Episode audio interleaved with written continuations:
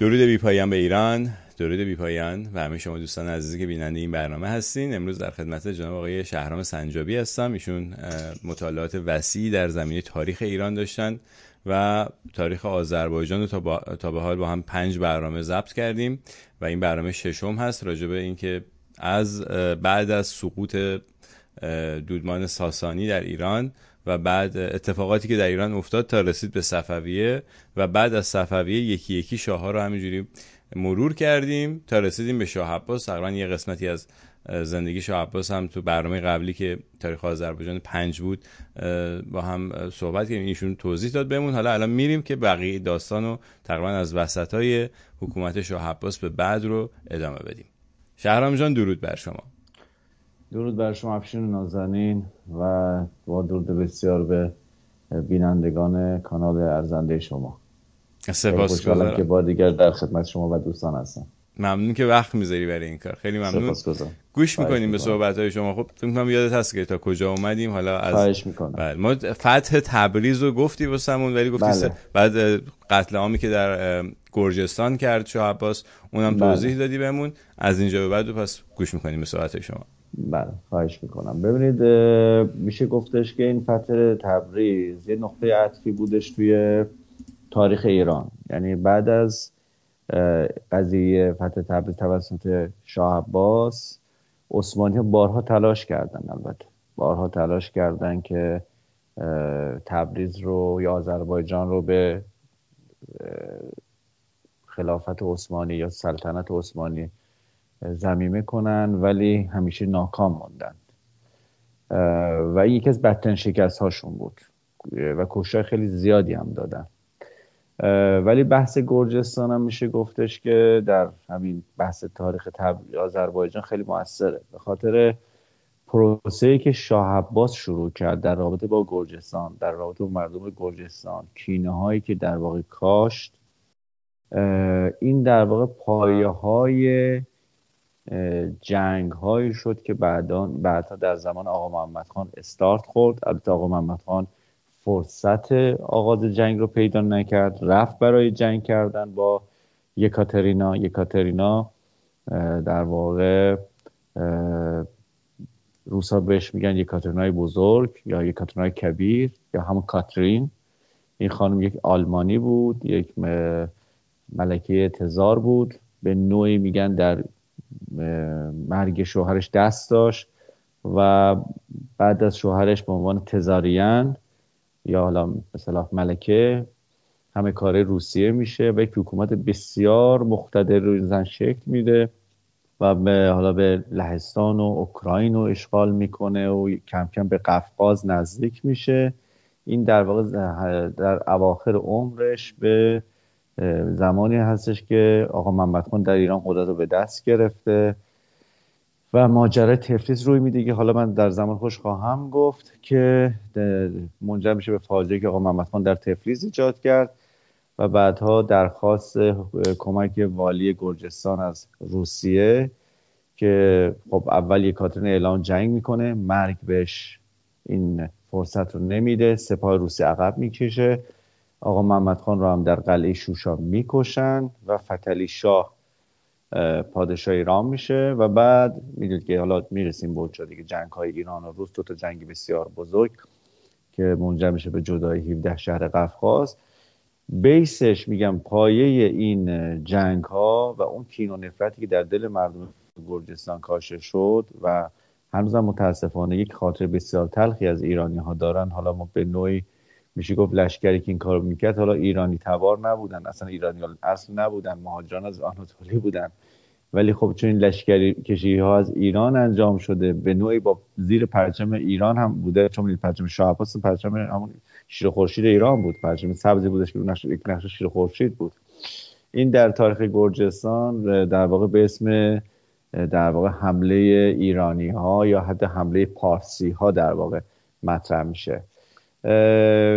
زشتکاری های زیادی انجام داد متأسفانه شاه عباس در گرجستان. یکی از اونها این بودش که زمانی که به کاختی لشکرکشی میکنه، خب 2 خاندان بزرگ در گرجستان بودن. یکی خاندانی هستش به اسم خاندان باگراتیونی هنوز هم این خاندان باگراتیونی در اسپانیا نوه نتیجهشون زندگی میکنن و حتی بعضی از مردم گرجستان میگن آقا ما اینها برگردن به گرجستان و دوباره پادشاهی کنن. باگراتیونی در اصل از نسل یک سردار، یک سرداران خسرو پرویز هستن به نام باگرات که بعد از کشته شدن فاجعه بار خسرو پرویز، باگرات لشکرشو ور میداره و میره به سمت ایبریا و در اونجا یک خاندان پادشاهی در واقع شکل میده که بسیار هم سالهای سال اینها میشه گفت نزدیک 1000 سال اینا فرمان روایی کردن در گرجستان و حالا در گرجستان دو تا پادشاه، چند تا پادشاه مهم هم در تاریخ گرجستان هستش. یکیش داوید آغماشنی هستش که یه جورایی برای گرجی‌ها مثل کوروش بزرگه، یا تامارا، ملکه تامارا که ملکه تامارا هم میشه گفتش که متعلق به 1000 پیشه. برای گرجی‌ها خیلی اهمیت داره این خانم به خاطر اینکه در زمانی که جنگ‌های صلیبی شروع میشه و سلجوقی‌ها شروع میکنن ایلات ترکمن رو یا ترک رو مهاجرت میدن از سمت شرق ایران به سمت آناتولی، اینا سعی میکنن به سمت قفقاز هم به اصطلاح وارد بشن. ملکه تامارا میاد در یک قلعه‌ای هستش امروز به قلعه تامارا معروف هستش یا قلعه قونیو، این با قونیه که ترکیه متفاوته. در اونجا گرجی‌ها رو در واقع لشکر گرجی اونجا مستقر میکنه. جنگ‌های بسیار زیادی هم با این سربازان ترک انجام میده. خب کار بزرگش این بودش که جایی که بیزانس حریف ترکانه میشد و به قول فرسخ عقب نشینی کرد تا حتی رسید به کنستانتینوپل، این خانم تونست در واقع ترک‌ها رو شکست بده، حتی تا ترابزان رو به زمینه گرجستان کنه و عصر او هم عصر طلایی گرجستان هستش و روی اسکناس‌های 50 لاری گرجستان رو شما میتونید خانم تامارا رو ببینید. و اون شاعری که صحبتش کردم شوتا روستاولی، گفتم که هم عصر با نظامی گنجوی هستش که بزرگترین حماسه ادبی زبان گرجی که حماسه پلنگین پوش هست رو به گفته خودش با اقتباس از شاهنامه فردوسی نوشته. شوتا روستاولی شاعر بزرگ دربار ملکه تامارا هستش. به هر حال خاندان باگراتیونی تا زمان میشه گفتش که جنگ‌های ایران روس به اصطلاح حضور داشتن. آخرین پادشاه گرجستان که توسط روس‌ها سر بریده شد بعد از شکست ایران، ایشون هم در واقع از همین خاندان بودن و حتی باز هم خاندان بسیار منتفذ و با نفوذی هستن، مثل خاندان‌های بزرگ دوران ساسانی، مثل خاندان مثلا هرمزان، خاندان فرخزاد. و در زمان جنگ جهانی اول هم یکی از ژنرال‌های معروف روسیه ژنرال باگراتیونی بودش و میگم الان هم خاندان ثروتمندی هستند و اگه اشتباه نکنم در حاضر اون مسقط الرأسشون جایی که مستقر هستن در اسپانیا هستش. خیلی جالب این تداوم حکومت در گرجستان برخلاف ایران که میدونید به خاطر اینکه خب مهاجرت‌های زیادی می‌شده، از چند طرف فشار بوده، از طرف عرب‌ها، از طرف ترک‌ها، جابجایی حکومت‌ها به خصوص این 1400 سال خیلی زیاد بوده. ما قبل از اسلام شاید 3 تا حکومت بزرگ داشتیم، هخامنشی و اشکانیان و یا پامپارتیان و ساسانیان که هر کدوم، حالا اشکانی کم بود، هخامنشی کم بود 220 سال، ولی پارتیا 550 و ساسانیان نزدیک 440 سال حکومت کردن.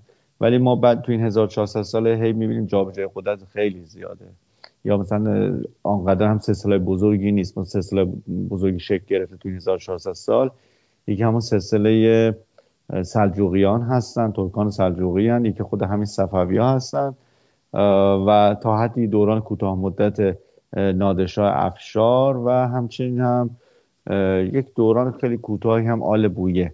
وگرنه بیشتر حکومت‌هایی که بودند نتوانستن کل ایران رو متحد کنن، مثلا طاهریان، سامانیان یا مثلا همین صفاریان در قسمتی از شرق ایران، حالا یا جنوب شرق یا شمال شرق حکومت تشکیل دادن، یا حتی خود یا مثلا خوارزمشاهیان بیشتر در شمال شرق ایران مستقر بودن، اونم از ترک‌تبار بودن خوارزمشاهیان که در واقع ایران رو به مغول‌ها باختن.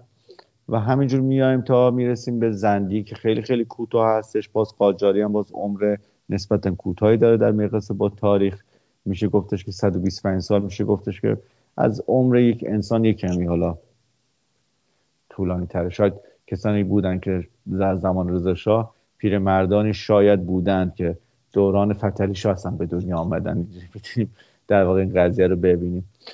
پهلوی هم که خب خیلی کوتاه بود، فقط دو تا پادشاه 50 سال فکر کنم بیشتر نتونستن حکومت کنن و این حالا میگم دیگه به خاطر اون فعل انفعالات بسیار بالای اجتماعی و سیاسی و مداخلات ابرقدرت‌ها به خصوص در 500 سال اخیر که اتفاقا یکی از کسانی که پای ابرقدرت‌ها رو به ایران باز کرد، پای ابرقدرت اروپایی منظورم هست، شخص شاه عباس هستش. متأسفانه شاه عباس ماجرای امتیاز دادن رو شروع کرد به این اروپایی، به خصوص به انگلیسی‌ها و هلندی‌ها.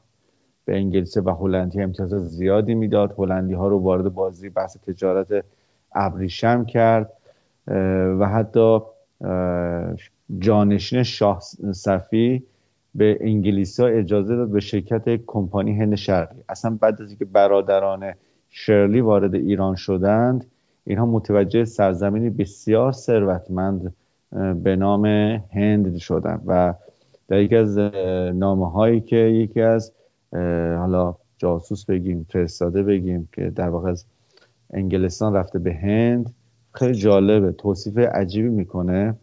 میگه اینجا مثلا در یکی از شهرهای هند صحبت میکنه، میگه بسیار تمیزه، بسیار زیباست، مردم ثروتمندی داره، لباسهای رنگی هستش و در خیابانهاشون که میریم برخلاف لندن، خیلی جالبه، میگه برخلاف لندن که پر از فضله خوک و نمیدونم سگ و فلان بوی گند از توی کوچاش بلنده، مردم اینجا بوی انواع ادویه و عطر میاد. انگلستان تو 200 سال کاری کرد این معادله برعکس شد. یعنی در زمان ملکه ویکتوریا لندن تبدیل شد به زیباترین شهر جهان و هندوستان هم دیگه میلیون ها انسان فقیر و بدبخت و با چی میگن سطح پایین فرهنگی و سطح بسیار پایین بهداشتی که همزمان قضیه تا حدی باز هم ادامه داره، علاوه بر که هندوستان در چند سال اخیر ثروتمند شده، به نوعی که از قدرت‌های اقتصادی جهان هم هستش، ولی خب می‌بینیم که فقر گسترده‌ای که بلایی که انگلیس‌ها بر سرشون آوردند با کمپانی هند شرقی هم استارتش رو زدن، در همون زمان شاه عباس هم استارتش رو زدن، متأسفانه هنوز هند به خودش نیامده. این یکی از مسائل بود. دومین یعنی یکی باز کردن همین پای ابرقدرت‌ها بود شاه عباس انجام داد. دومی باز کردن در واقع قفقازی‌ها، حالا به صورت مشخص چرکسی‌ها، ارمنی‌ها، حالا ارمنی بیشتر تو بیزینس بیشتر فعالیت می‌کردن، بیشتر وارد فعالیت‌های نظامی نمی‌شدن و گرجی‌ها خیلی علاقه نشون می‌دادن. گرجی‌ها و چرکسی‌ها رو وارد نیروی نظامی خودشون کردن، مناصب مهمی بهشون دادن، حتی در خود شهر اصفهان. و جالب بدونیم که در شهر اصفهان زمانی که قرار میشه پادشاه جدید صفوی انتخاب بشه بعد از شاه عباس، یکی از کسانی که مداخلش خیلی تاثیرگذار هستش یک خسروخان گرجی هستش. این خسروخان در واقع فرمانده داروغه های شهر اصفهانه و این به اصطلاح از همون خانواده باگراتیونی هستش که بعدها شاه صفی ایشون رو میکنه والی و حاکم و شاه منطقه کارتلی. حالا من تو نقشه براتون نشون میدم. کارتلی وقتی که صحبت میکنیم جایی هستش که امروزه مرکزش تفلیسه. بعدش حالا اصلا خود برخلاف این واژه‌ای که ما میگیم گرجستان، حالا چیزی که ایرانی از قدیم روی مردم این منطقه گذاشتن به خاطر اینکه مردم از لحاظ بدنی خیلی قوی هستن، معمولا استخون درشت رو میدونید، کشیگر خیلی معروفی هم دارن، کشیگر خیلی قوی و چغری هم داشتن، در تو وزنه برداری هم همینطور. ایرانی خب دو منطقه هستش که با این کلمه در واقع میشه مخفف گرده، گردستان، یکی خود کردستانه، یکی همین گرجستانه، گردستان، گرجستان. و ولی خود مردم گرجستان به کشور خودشون نمیگن گرجستان، خود مردم گرجستان به کشورشون میگن ساکارتولو. ساکارتولو به خود به آدم گرجی هم، یعنی سا اسم مکانه در زبان گرجی، بعد مثل لاند در زبان انگلیسی. بعد ارزم خدمتتون که کارتولی هم یعنی گرجی، کارتولی حالا یا زبان گرجی یا شی یا محصول گرجی هم بهش میگن کارتولی. حالا میگن ریشش برمیگرده به 2-3 هزار سال پیش، زمانی که مردم یونان با مردم منطقه گرجستان یا هم ایبریا یا کلخیس همینجایی که الان آجارا بهش میگن باتومی مراوده داشتن، به این کلمه کارتولی رو به کار میبردن، یعنی به معنی مردمان کشاورز. به هر حال خود لفظ حالا جورجیا هم اروپایی اسم گذاشتن به خاطر اینکه کسی که مسیحیت رو کلا به گرجستان برد، به ایبریا برد، ایبریا به قسمت شرقی گرجستان میشه که بعدها بهش گفتن کارتلی و کاختی. در واقع یک فردی بود به اسم گیورگیوس، برای همین هم امروزه محبوب ترین اسم در گرجستان همون گیورگی هستش که حالا به اصطلاح انگلیسیش میشه جورج، بعد فرانسویش میشه جورج و غیر و ذالک. و شاید بگم 20%، 30%، شاید 40% اسم پسرای گرجی در گرجستان همین گیورگی هستش. بعد عرضم خدمتون که داشتم عرض میکردم خدمتون که این منطقه شرق گرجستان که ایران در واقع منطقه تحت نفوذ خودش قلمداد میکرد در زمان صفویه، بعد طبق پیمان آماسیا که با شاه طهماسب با سلطان سلیمان بستش و نصف کردن و گرجستان تقسیم کردن بین خودشون و غرب گرجستان به عثمانی واگذار کردن و شرقش رو به ایران واگذار کردن. خاندان باگراتیونی در همون منطقه کارتلی مستقر بود. کاختی اگه شما نقشه رو نگاه کنید، کاختی هم که حالا تو در همین تصویر میبینید، کاختی در واقع میشه امروز در نقشه امروز در واقع جهانی میشه مرز گرجستان با جمهوری آذربایجان که پر از باغ‌های انگور. قبلا هم اشاره کردم که بیشتر محصولات شراب گرجستان از همونجا میادش. به هر حال شاه عباس در واقع سیاستی که در پیش میگیره وارد کردن تعداد زیادی از گرجی‌ها به اصطلاح در همین سیستم حکومتیش بود و به ویژه نظامی. به نوعی میخواست بالانس ایجاد کنه در واقع در مقابل این قزلباشان. چرا شاه عباس نمیاد از مردم شهرنشین استفاده کنه؟ شاید یک دلیلش این بوده که در واقع فارس زبان ها بودن، در واقع مردم شهرنشین خود ایران. این شاید جای سوال داره، ولی خب از قدیم الایام معمولا مردم شهرنشین چندان رغبتی به نظامیگری نداشتند. حالا داستان ساسانیان بماند، ولی بیش از روستاها به ویژه از ایلات استفاده می‌کردن پادشاهان. ولی خب همین داستانی که خب باز یک افراد نظامی که متعلق به اون کشور نیستن، چون گرجی‌ها حالا بماند قسمتی از اونها که شیعه شدند، مسلمان شدند، ولی خب گرجی‌ها هم به زبانشون خیلی علاقه و تعصب دارن و هم به مذهب مسیحیت، و همین قضیه موجب شورش‌های بزرگی میشه، چه در زمان شاه عباس و چه در زمان شاه صفی.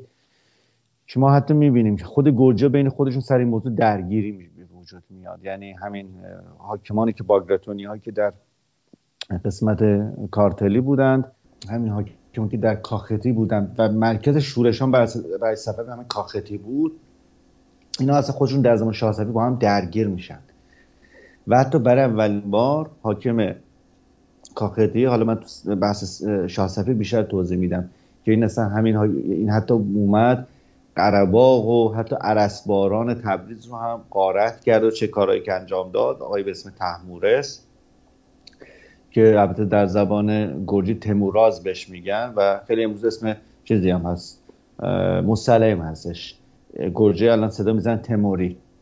یعنی شما فکر میکنید این تیموره یا همون تیمور لنگ، نه این تیمور نیست، این تیموراز اصلش و در واقع همون تیمورسه شما می‌بینید این در واقع پیوندهای فرهنگی مردم ایران و مردم گرجستان رو، ولی متاسفانه میگم رفتارهایی که شاهان صفوی در پیش گرفتند از شاه عباس به بعد این پیوند رو تبدیل کرد به دلخوری تاریخی یا کینه تاریخی به نوعی. یعنی در حقیقت میخواستن با ایجاد وحشت کردن که همین قتل عاما و اینا برای این بود که وحشت درست بکنن که دیگه کسی مثلا قیام نکنه یا اتفاقی نیفته، آروم بشه. این بله. این رویهشون این بوده، رویهشون بله در واقع همون چیزی که جمهوری اسلامی به نوعی با سیاست الرعب بالوحشت داره، ببخشید از نصب به رعب داره انجام میدن، نصب به رعب داره انجام میده. اون زمان اینا در واقع این کارا رو انجام میدادن، حالا با کوش دادن. مثلا یکی از میگم کاری که شاه عباس در کاختی انجام داد زمانی بود که کاختی که ملکه‌ای داشت به اسم کتوانی. کتوانی همون کتایون ما هستش. کتوانی در واقع پسری داشت به اسم در واقع تیمورس، همون که تیمورس که میگم، و این ولیعهد بود، منتها جوان بود و ملکه به عنوان نایب السلطنه تو کاختی حکومت میکرد. و شاه عباس میگه که به تیمور میگه که اگر میخوای من کاری نداشته باشم، کاختی رو در واقع قتل عام نکنم، از تنبیه بگذرم، مادر تو با یکی از بچه‌هات بفرست. دو تا پسر داشت، الکساندر و لوانی. بعدش این الکساندر رو میفرسته با مادرش، هر دوشون میان به میفرستنشون شیراز. بعد در شیراز هم حالا امام قلی خان گرجی حکومت میکرد در منطقه فارس. امام قلی خان و پدرش الله وردی خان، این از خاندان اوندالیزم، یعنی به نوع این اوندالیزم اصالتا به آجارا برمیگردن، به غرب گرجستان. اینها به نوع رقیب بودن با باگراتیونی ها، با خاندان باگراتیونی.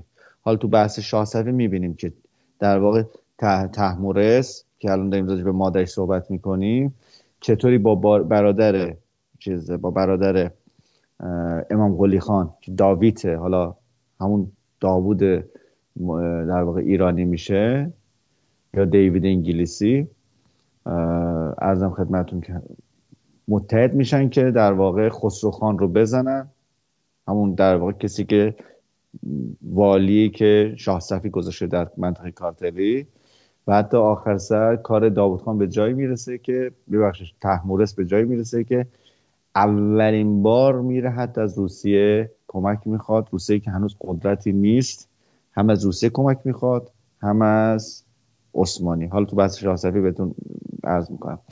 به هر حال کار زشت شاه عباس این بود، اینا رو در واقع این مادر بزرگ و این نوه رو میاره و عرضم خدمتون که بعد میگه خب لوانی رو هم بفرست. لوانی رو هم میفرسته، ولی شاه عباس خلف وعده میکنه و میره کاختی رو غارت میکنه، مردمش هم کشتار میکنه. خب توی این وسط میاد حتی این بچه ها رو، این بچه های بیگناه رو به اصطلاح لا عقیم میگن، خواجه کردن میگن، که سر این موضوع این بچه لوانی اختلال روانی میگیره. بعدش به گوشش میرسونن که بله این خانومی که حالا در اینجا داریم به عنوان اسیر یا گروگان نگهت می‌داریم، این خانم ملکه کتوانی، ایشون همچنان داره به آیین مسیحیت داره انجام میده، عباداتش انجام میده. این خیلی شاه عباس بهش برمیخوره، میگه چطور غلامان باید مسلمان بشن؟ ما همچین داستانی نداریم. و این خانوم رو به شدت شکنجه میکنن که تو الا بلا باید مسلمان بشی. که عجایب در واقع این رفتار شاه عباسه، آدمی که جلوی اروپایی‌ها کرنش میکنه، حتی جلوی ارامنه.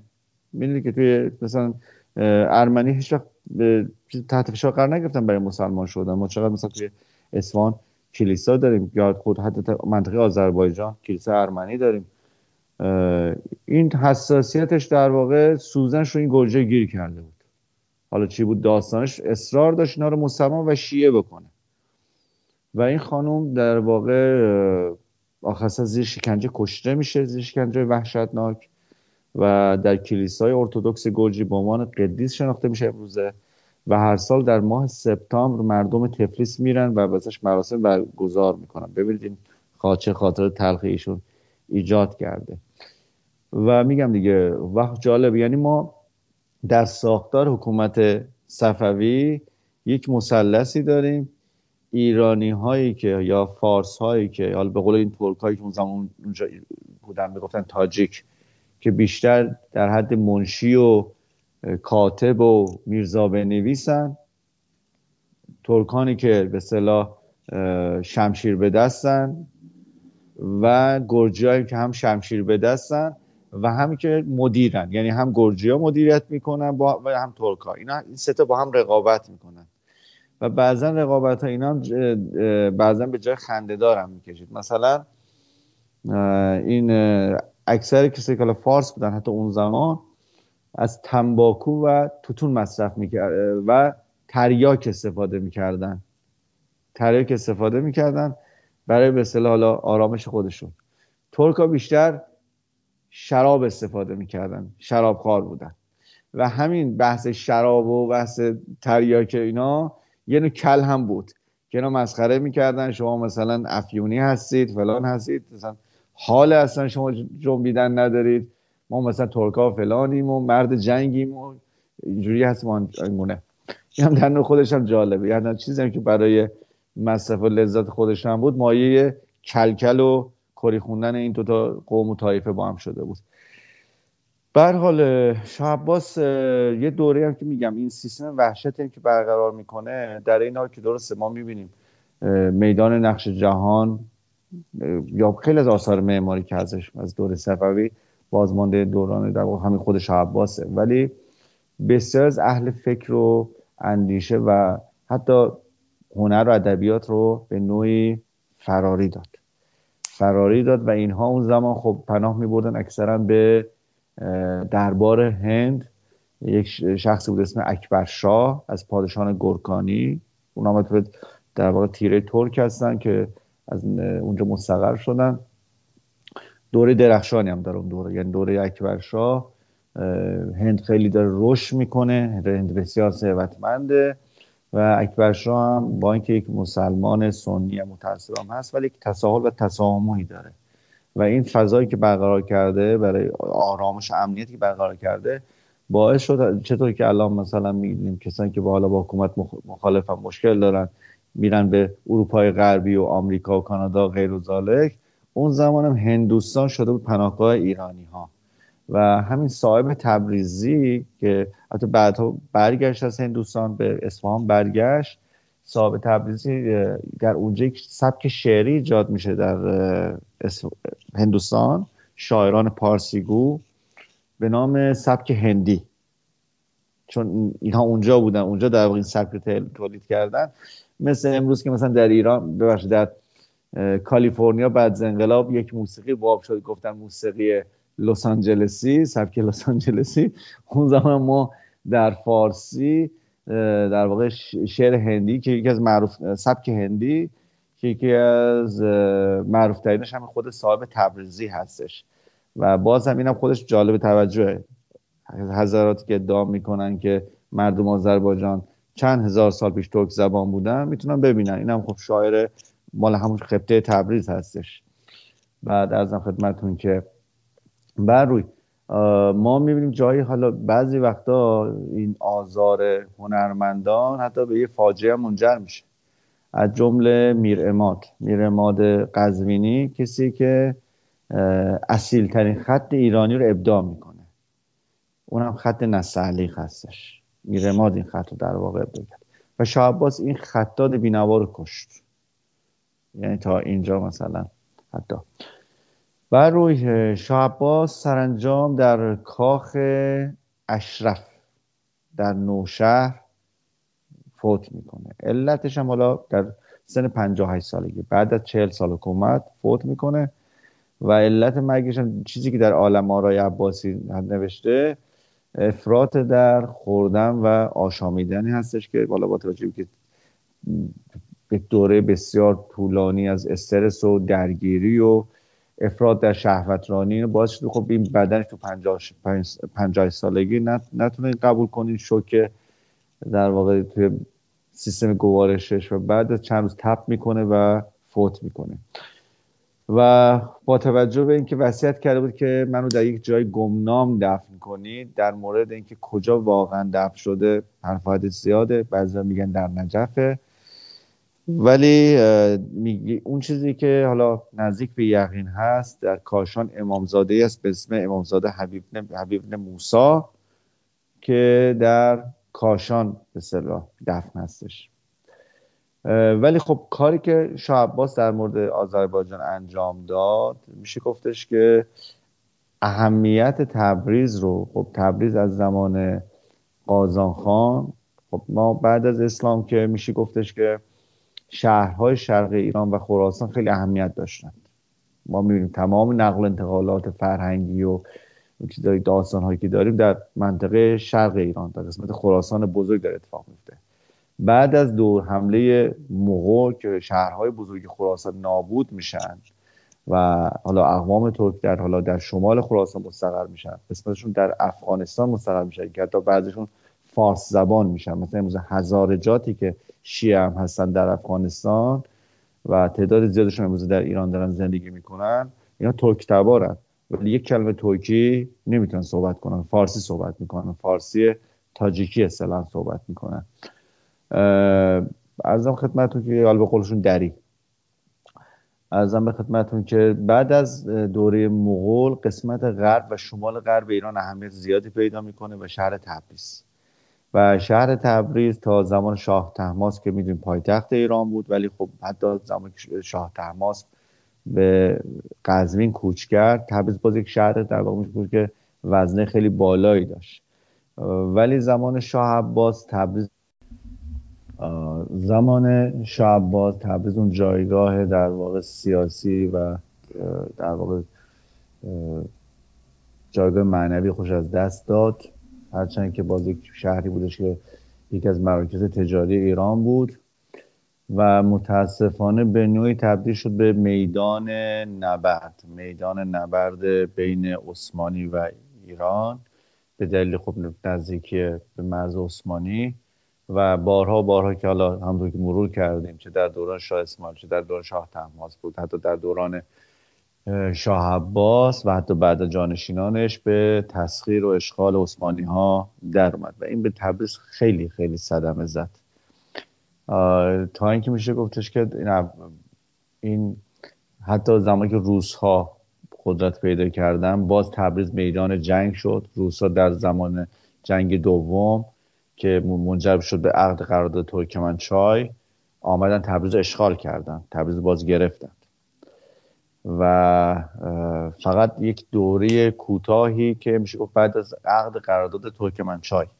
که به بعد از این مطابق این قرارداد که قرار شد روس‌ها همیشه حامی ولیعهد قاجار باشند، ولیعهد قاجار رو به شهر تبریز فرستادن، شهر تبریز شد یک شهر ولیعهد نشین و بعد هم که قرارداد ارزنات روم رو بستن با عثمانی ها و به نوع دیگه به ظاهر البته جنگ ها تمام شد، هرچند که در جنگ جهانی اول باز ما شاهد تجاوز عثمانی ها بودیم به منطقه خراسان. تبریز تونستش که یک تنفس کوچکی داشته باشه، هرچند که باز هم ما شاهد ورود گاه و بیگاه روس ها به تبریز بودیم که این آرامش موقتی حتی باعث شد که باشد 70-80 ساله که تبریز از لحاظ مثلا هم صنعتی هم تجاری رشد فوق‌العاده‌ای بکنه در این دوران کوتاه.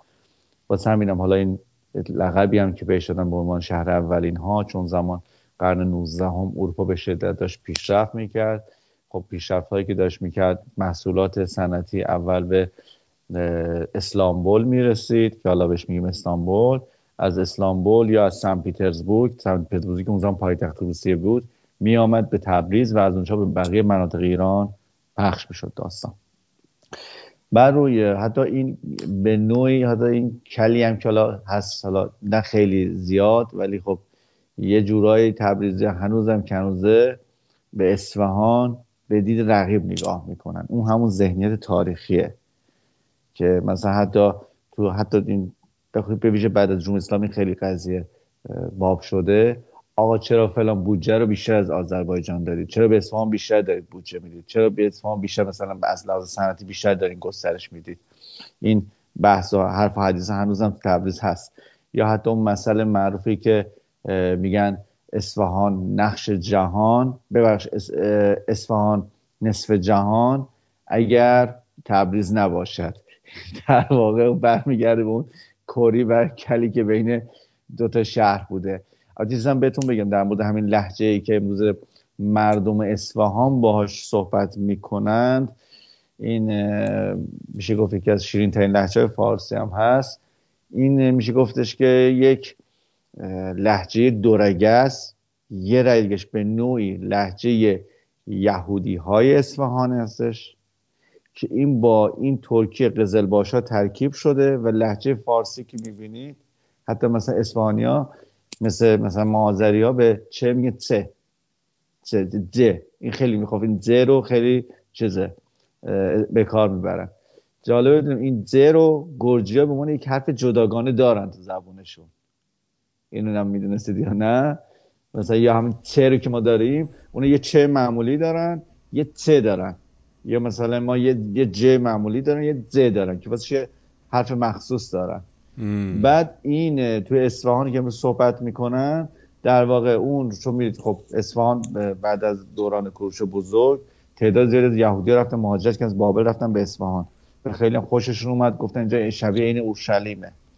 بعد حتی در دورانی بعد از اسلام هم مثلا اصفهان رو یهودی اصلا خطاب میکردن و اون لهجه فارسی صحبت کردن عبری با این لهجه ترکی قاطی شد و این چیزی که الان به عنوان لهجه اصفهانی میشناسیم دقیقاً مثلا حتی لهجه فارسی صحبت کردن قزوینی‌ها، لهجه فارسی صحبت کردن قزوینی‌ها در واقع متأثر از همون در واقع حضور فراوان قزلباشایی که اون زمان اونجا بودن و ولی خب اون مناطق دیگه زبان ترکی رو قبول نکردن و میشه گفتش که به قزوین رسید دیگه به نوعی متوقف شد، با اینکه ایلات ترک حتی تا قم هم رفتن و حتی تا خود همدان و میشه گفت آخرین مناطقی که میشه گفت ترک زبان شد مناطق روستایی همدان بود، مقدار شهر همدان بود.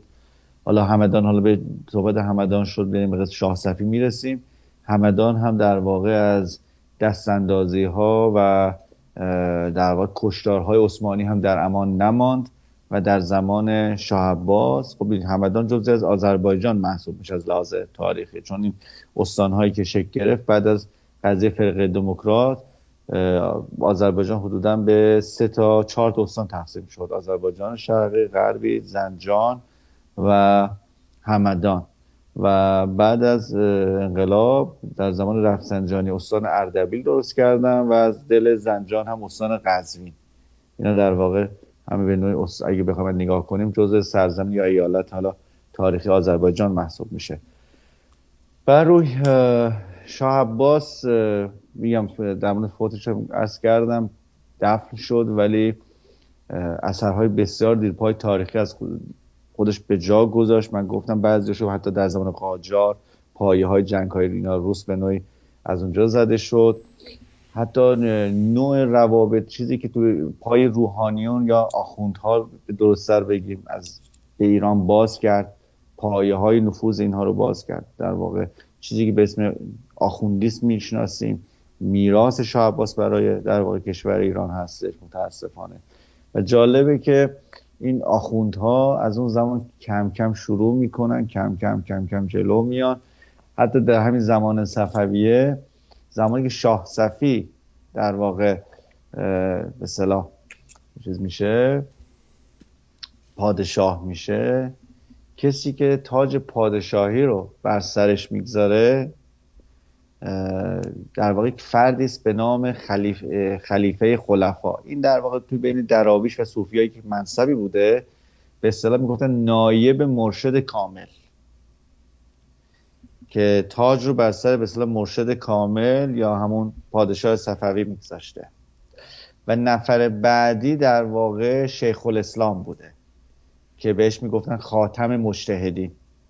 این بعد کلمه خاتم مجتهدین که به اصطلاح یه جور خاتم الانبیا بوده، این نفر بعدی محسوب شده. بعد می‌بینیم این آخونده کم کم چنان نفوذ میکنه در تار و بوده هم حکومت صفوی هم جامعه که اصلا در زمان سلطان سلیمان و حتی شاه سلطان حسین و شاه سلیمان صفوی اصلا صوفی کشی راه میفته. یعنی آخوندها اصلا میگن خون این دراویش، خون این صوفیا اصلا مباح چیزشون، کسانی که زمان شاه عباس آمدن و چطوری رول و دست خودشون میگیرن و تنها کسی که میتواند تا قبل از زمان رضا شاه جلیل هم مقاومت کنه یک نفر هستش، فقط نادرشاه افشار هستش. و ما میبینیم تا دوران رضا شاه بقیه پادشاهان، چه پادشاهان قاجار چه حتی خود زندیه، با این حضرات مماشات میکنن و حتی یه جوری به نوعی از اینها استفاده میکنن. به خصوص قاجارها نیاز داشتن به تایید شرعی این آخوندها، یعنی چون به نوعی میشه قاجارها نسبت به صفوی جای پاشون صفر بود از لحاظ مشروعیت و مقبولیت در جامعه ایرانی.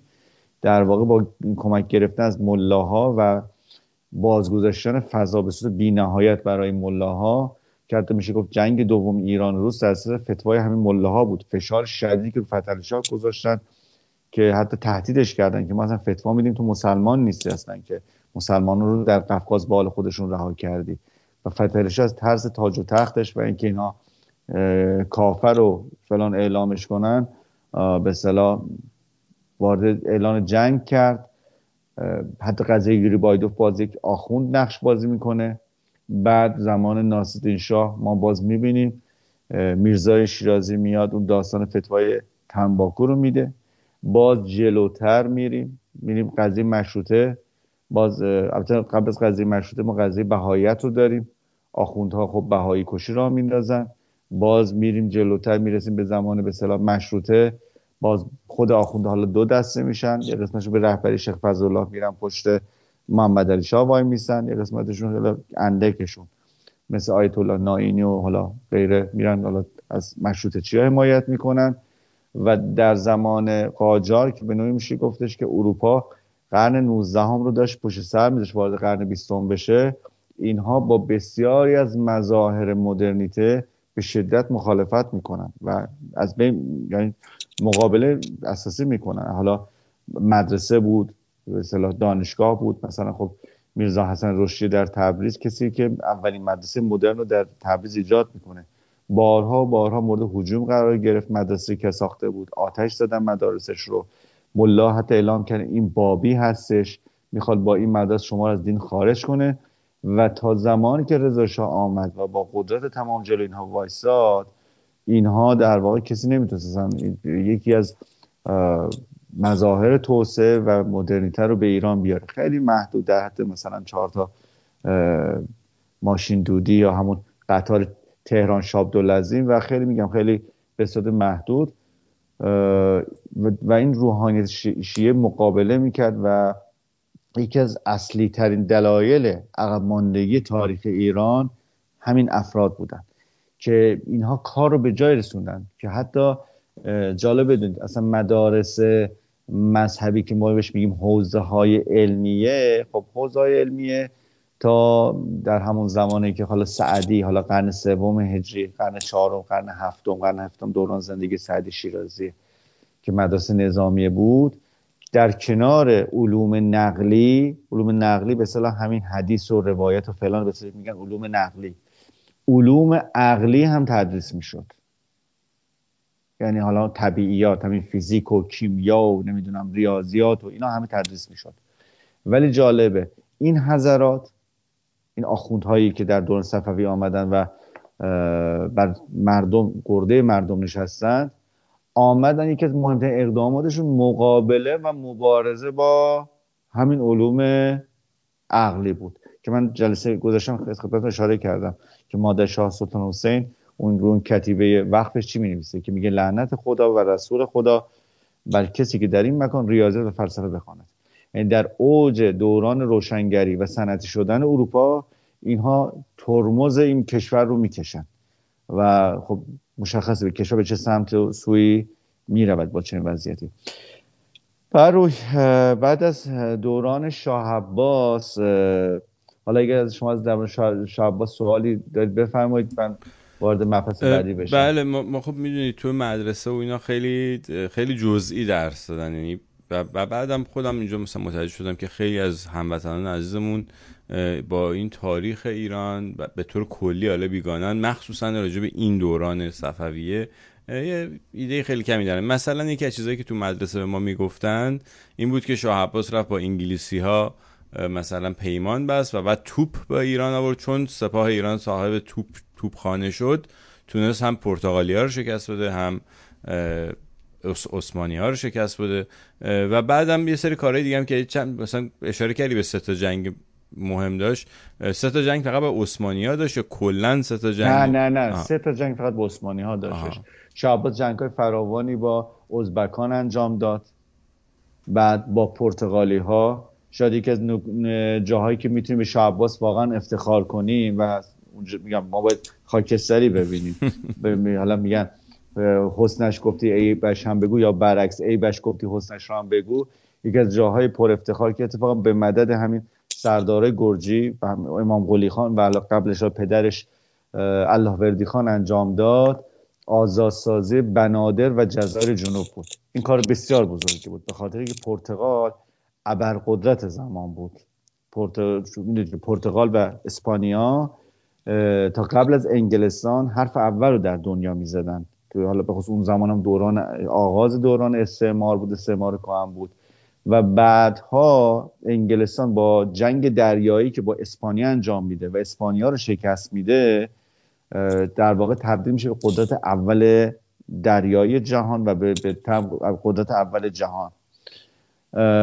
ولی خب این کار بسیار بزرگی بود که انجام داد. هم به اصطلاح بندر عباس رو اینا دست پرتغالی در آوردن که جلسه قبل اشاره کردم، بندر گمبرون بود اسمش.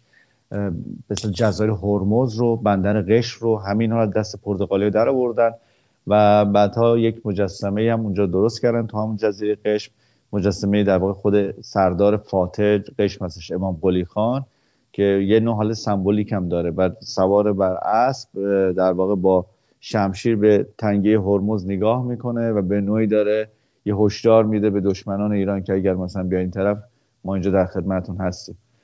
به هر حال این کار بزرگی بود. یعنی خود داستان وقتی کار چی گفت از افتخارات تاریخ ایران هستش.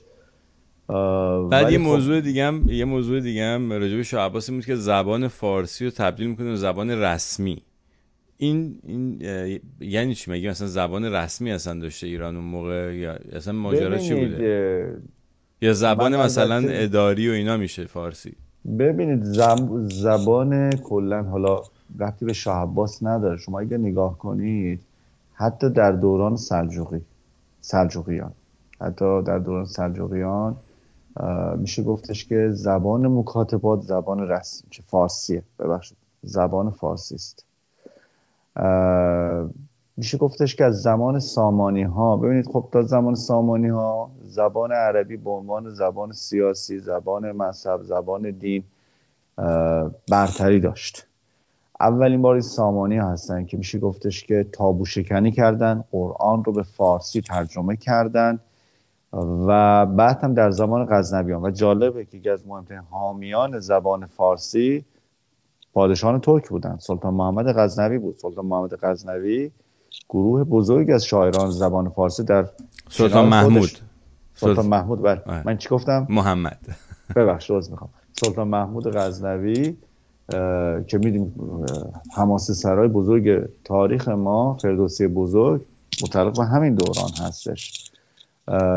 سلجوقی هم همینطور. سلجوقی هم مثلا شما نگاه، جالبه نماد شیر خورشید ما که یکی از کهن‌ترین متعلق به آیین مهر و آیین میترا هستش، در واسطش سلجوقی‌ها دوباره به عنوان بیرق ملی ایران مطرح میشه و این همینجا ادامه پیدا میکنه. شیر خورشید در زمان صفوی و نهایتا در زمان مشروطه، در مجلس اول مشروطه به این صورت در میاد که الان داریم میبینیم، یعنی به رنگ سبز و سفید و قرمز و اون شیر خورشیدی که اون وسط هستش و تثبیت میشه.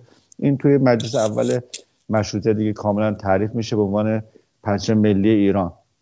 که حالا یه عده‌ای که با هویت و ذات ما مشکل دارن و میخوان ایران رو نابود کنن، شروع میکنن قلقلک میدن آقا این پرچم نام فلان پرچم باید مجلس مؤسسان بذاریم. نه هرگز این اتفاق نخواهد افتاد. اگر ایران باشد بماند همیشه پرچمش شیر خورشید خواهد بود.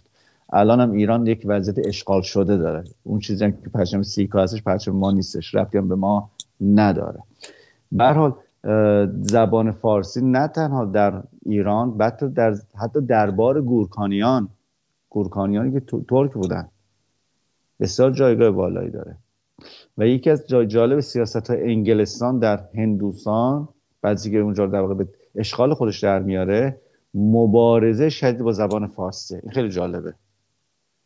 و از این طرف هم در عثمانی هم همینطور. یعنی وقتی ما میبینیم شبکه‌هایی از اروپا در دل عثمانی نفوذ میکنن، فارسی ستیزی در عثمانی بالا میکشه. اصلا بهتون من عرض کردم سلطان سلیم در یک نامه‌ای که حالت تحقیرآمیز داره به شاه اسماعیل می‌نویسه، میگه من فرزند فریدونم، از نسل فریدونم. خودش رو در واقع فرزند تور میدونید که چون فریدون 3 پسر داشت، تور و ایرج و سلم، و این در واقع خودش از نسل تورانیان و توره. میگه که اون کشور حق منه، سرزمین اجدادی منه.